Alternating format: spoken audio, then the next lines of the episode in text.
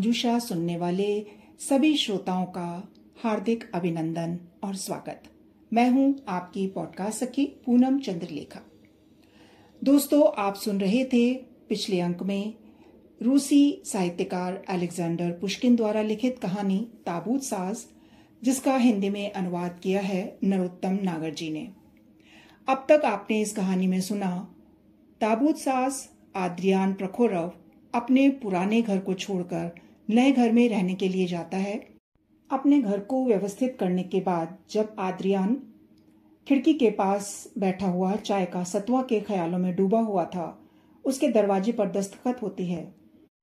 गातिलब शूल्स नाम का जर्मन दस्तकार आद्रियन का पड़ोसी है और उसे अपने विवाह की रथ जयंती मनाने के लिए प्रीति भोज में शामिल कर होने का निमंत्रण देने के लिए आया है। मोची का छोटा सा कमरा अतिथियों से भरा हुआ था, जिसमें अधिकांश जर्मन दस्तकार अपने परिवार के साथ और अनेक युवक भी वहाँ पर मौजूद थे। भोज के दौरान अतिथियों के स्वास्थ्य के नाम पर जाम पर जाम खाली होने लगे। मॉस्को और जर्मन नगरों के नाम पर ग्लास खन धंधों में काम करने वाले कारीगरों और उनके सभी नए शागिर्दों के स्वास्थ्य के नाम पर बोतलों के कॉर्क खुलने लगे। सभी अतिथि एक दूसरे के सामने झुक झुक कर गिलास खाली करने लगे। इसी समय यूरको ने मृत आसामियों के स्वास्थ्य के नाम पर जाम पीने का ऐलान किया। ताबूत सास को यूरके की यह बात अपमानजनक लगी। वह लौटकर सोचता है कि अपने गृह प्रवेश के अवसर पर वह इनमें से किसी को भी आमंत्रित नहीं करेगा।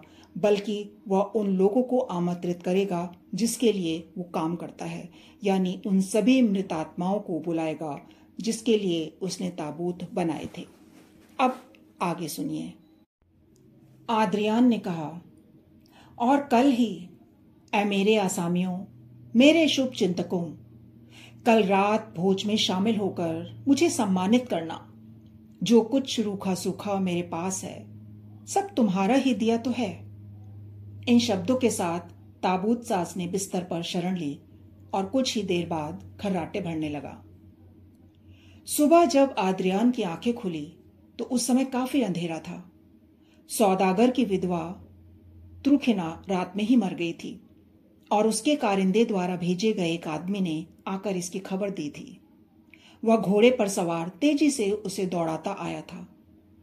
ताबूत साज ने वोदका के लिए दस कौपेक उसे इनाम में दिए, झटपट कपड़े पहने, एक गाड़ी पकड़ी और उस पर सवार होकर राजगुल्लाई पहुँचा। मृतक के घर के दरवाजे पर पुलिस वाले पहले से तैनात थे और सौदागर इधर से उधर इस तरह मंडरा रहे थे, जैसे सड़ी लाश की गंध पाकर कौवे मंडराते हैं। शव मेज पर रखा था। चेहरा मोमियाई मालूम होता था।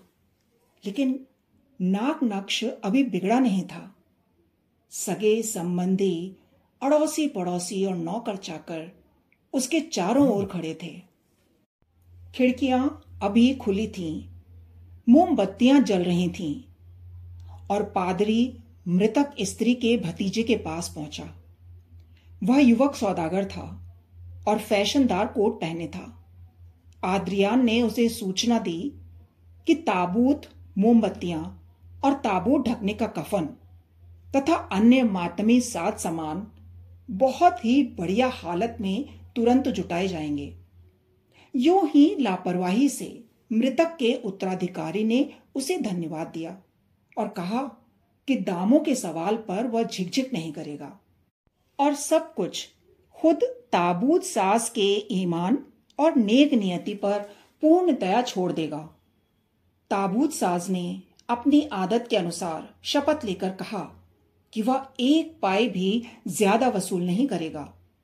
और इसके बाद कारिंदे ने उसकी ओर और उसने कारिंदे की ओर भेद भरी नज़रों से देखा और सामान तैयार करने के लिए गाड़ी पर सवार होकर घर लौट आया। दिन भर वह इसी तरह राजगुलाई और निकेत सी दरवाजे के बीच भाग दौड़ करता रहा। कभी जाता, कभी वापस लौटता। शाम तक उसने सभी कुछ ठीक ठाक कर दिया और गाड़ी को विदा कर पैदल ही घर लौटा।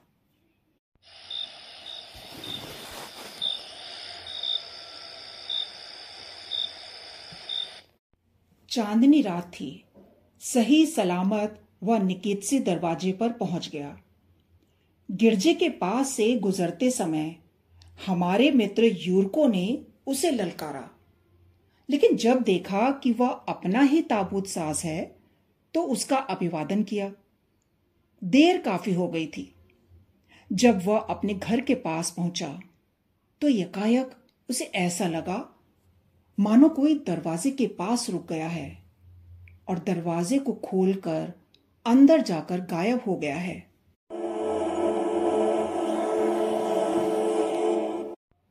ये क्या तमाशा है? आद्रियान अचरज से भर उठा। इस समय भला कौन मुझसे मिलने आ सकता है? कहीं कोई चोर तो नहीं है? कहीं ऐसा तो नहीं कि कोई सैलानी युवक है जो रात को मेरी नन्ही, निठल्ली लड़कियों से साठगांठ करने आया हो? एक बार तो उसने यहाँ तक सोच लिया कि अपने मित्र यूरको को मदद के लिए बुला लाए। तभी एक और व्यक्ति दरवाजे के पास पहुँचा और भीतर पाँव रख ही रहा था कि ताबूत सास को घर की ओर तेज़ी से लपकते हुए देखकर वह निश्चल खड़ा हो गया और अपने तिरछे टोप को उठाकर अभिवादन करने लगा। रियान को लगा जैसे उसने यह शक्ल कहीं देखी है, लेकिन जल्दी में उसे ध्यान से नहीं देख सका। हाफते हुए बोला क्या आप मुझसे मिलने आए हैं? चलिए भीतर चलिए। तकल्लुफ के फेर में ना पड़े मित्र। अनजान ने थोती आवाज़ में कहा, आगे आगे आप चलिए और अपने अतिथियों का पथ प्रदर्शन कीजिए।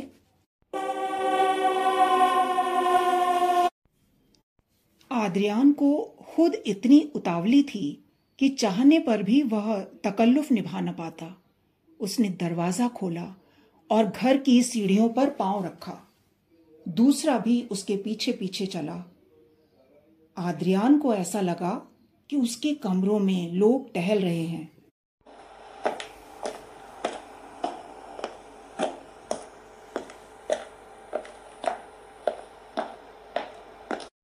यह सब क्या तमाशा है? उसने सोचा और लपक कर भीतर पहुँचा। उसके पैर लड़खड़ा गए। कमरा प्रेतों से भरा था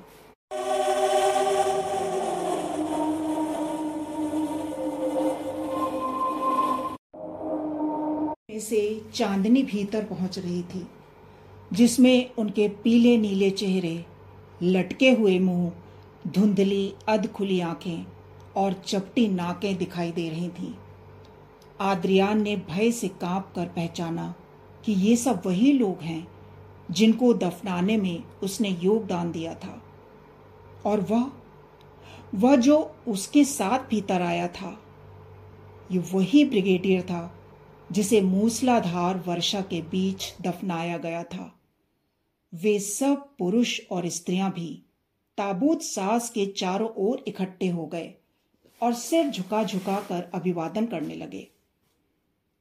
भाग्य का मारा केवल एक ही ऐसा था जो कुछ दिन पहले मुफ़्त दफनाया गया था। वही पास नहीं आया। बेबसी की मुद्रा बनाए वह सबसे अलग कमरे के एक कोने में खड़ा था। मानो अपने फटे हुए चीथड़ों को छिपाने का प्रयत्न कर रहा हो। उसके सिवा अन्य सभी बढ़िया कपड़े पहने थे। स्त्रियों के सिरों पर फीतेदार टोपियाँ थीं। स्वर्गवासी अफसर वर्दियाँ डांटे थे। लेकिन उनकी हजाबतें बढ़ी हुई थी। सौदागरों ने एक से एक बढ़िया कपड़े छांट कर पहने थे। देखो देखो प्रखरो, सबकी ओर से बोलते हुए ब्रिगेडियर ने कहा, हम सब तुम्हारे निमंत्रण पर अपनी अपनी कब्रों से उठकर आए हैं। केवल वे, जो एकदम असमर्थ हैं और जो पूरी तरह सड़ गल चुके हैं वे नहीं आ सके। इसके अलावा उन्हें भी मन महसूस कर रह जाना पड़ा, जो केवल हड्डियों का ढेर भर कर रह गए हैं और जिनका जिनका मांस पूरी तरह गल चुका है। लेकिन इनमें से भी एक अपने आप को रोक नहीं सका। तुमसे मिलने के लिए वह इतना बेचैन था कि कुछ न पूछो। उसी समय एक छोटा कंकाल कोहनियों से सबको धकेलता आगे निकल आया और आद्रियान की ओर बढ़ने लगा। उसका मांसहीन चेहरा आद्रियान की ओर बड़े चाव से देख रहा था। तेज, हरे और लाल रंग की धज्जियाँ उसके ढांचे से जहाँ तहां लटक रही थीं, जैसे बाँस से लटका दी जाती हैं। और उसके घुटने से नीचे की हड्डियाँ घुड़सवारी के ऊँचे जूतों के भीतर इस तरह खटखटा रही थी जैसे खरल में मूसली खटखटाती है। मुझे मुझे पहचाना नहीं प्रखरो, कंकाल ने कहा। गार्ड के भूतपूर्व सार्जेंट, प्योत्र पित्रोची मुरली को भूल गए, जिसके हाथ तुमने सत्रह सौ निन्यानवे में अपना पहला ताबूत बेचा था। वही जिसे तुमने बलूत का बताया था, लेकिन निकला वह चीड़ की खपच्चियों का। यह कहते हुए आद्रियान का आलिंगन करने के लिए कंकाली ने अपनी बाहें फैला दी। अपनी समूची शक्ति बटोर कर आद्रियान चिल्लाया और कंकाल को उसने पीछे ढकेल दिया। प्योत्र पित्रोविच लड़खड़ाकर फर्श पर गिर पड़ा। बिखरी हुई हड्डियों का ढेर मात्र। मृतकों में विक्षोभ की एक लहर दौड़ गई। अपने साथी के अपमान का बदला लेने के लिए वे आद्रियान की ओर लपके, चीखते, चिल्लाते, कोसते और धमकियाँ देते हुए।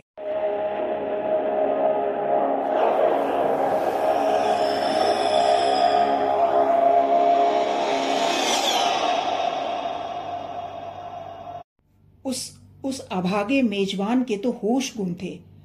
चीख चिल्लाहट ने उसके कान बहरे कर दिए थे और वे उसे कुचल देना चाहते थे।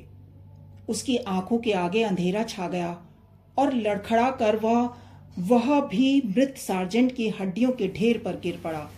वह बेसुध हो गया था। सूरज की किरणें उस बिस्तर पर पड़ रही थीं, जिस पर ताबूत सास सो रहा था। आखिर उसने आँखें खोली और देखा कि नौकरानी समोवार में कोयले दहकाने के लिए फूक मार रही थी। रात की घटनाओं की याद आते ही आद्रियान के शरीर में कपकपी सी दौड़ गई। त्रूखिना, ब्रिगेडियर और सार्जेंट कुर्लिकन के धुंधले चेहरे उसके दिमाग पर छाए हुए थे। वह चुपचाप प्रतीक्षा करता रहा कि नौकरानी खुद बातचीत शुरू करेगी और रात की घटनाओं का बाकी हाल उसे सुनाएगी। मालिक, आप, आज आप इतनी देर तक सोए। सुबह के समय पहनने का चोगा उसे थमाते हुए ऑक्सिनिया ने कहा, हमारा पड़ोसी दर्जी आपसे मिलने आया था और पुलिस का सिपाही भी एक चक्कर लगा गया है। वह यह कहने आया था कि आज पुलिस इंस्पेक्टर का जन्मदिन है, लेकिन आप सो रहे थे और हमने जगाना उचित नहीं समझा। अच्छा स्वर्गवासी विधवा तुर्खिना के यहाँ से भी कोई आया था? क्यों? क्या क्या तुर्खिना मर गई मालिक?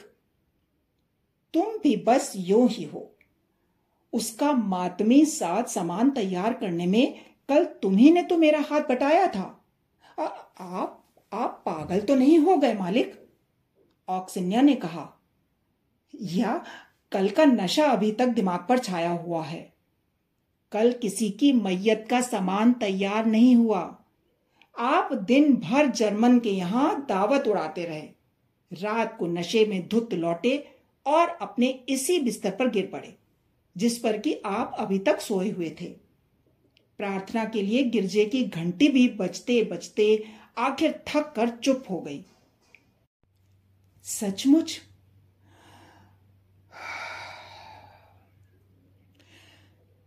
ताबूत सास ने संतोष की सांस लेते हुए कहा, और नहीं तो क्या झूठ? नौकरानी ने जवाब दिया तो फिर जल्दी से चाय बनाओ और सुनो, लड़कियों को भी यहीं बुला लाओ। तो ये थी कहानी ताबूत सास, रूसी लेखक अलेक्जेंडर पुष्किन द्वारा लिखित और नरोत्तम नागर द्वारा अनुदित। दोस्तों, मुझे उम्मीद है कि हर बार की तरह ये कहानी भी आपको ज़रूर पसंद आई होगी। मुझे लिखते रहिएगा। मुझे आपके व्हाट्सएप मैसेज और ईमेल का इंतज़ार रहेगा। अगले अंक में मैं फिर हाजिर होंगी एक नई कहानी के साथ। तब तक के लिए नमस्कार।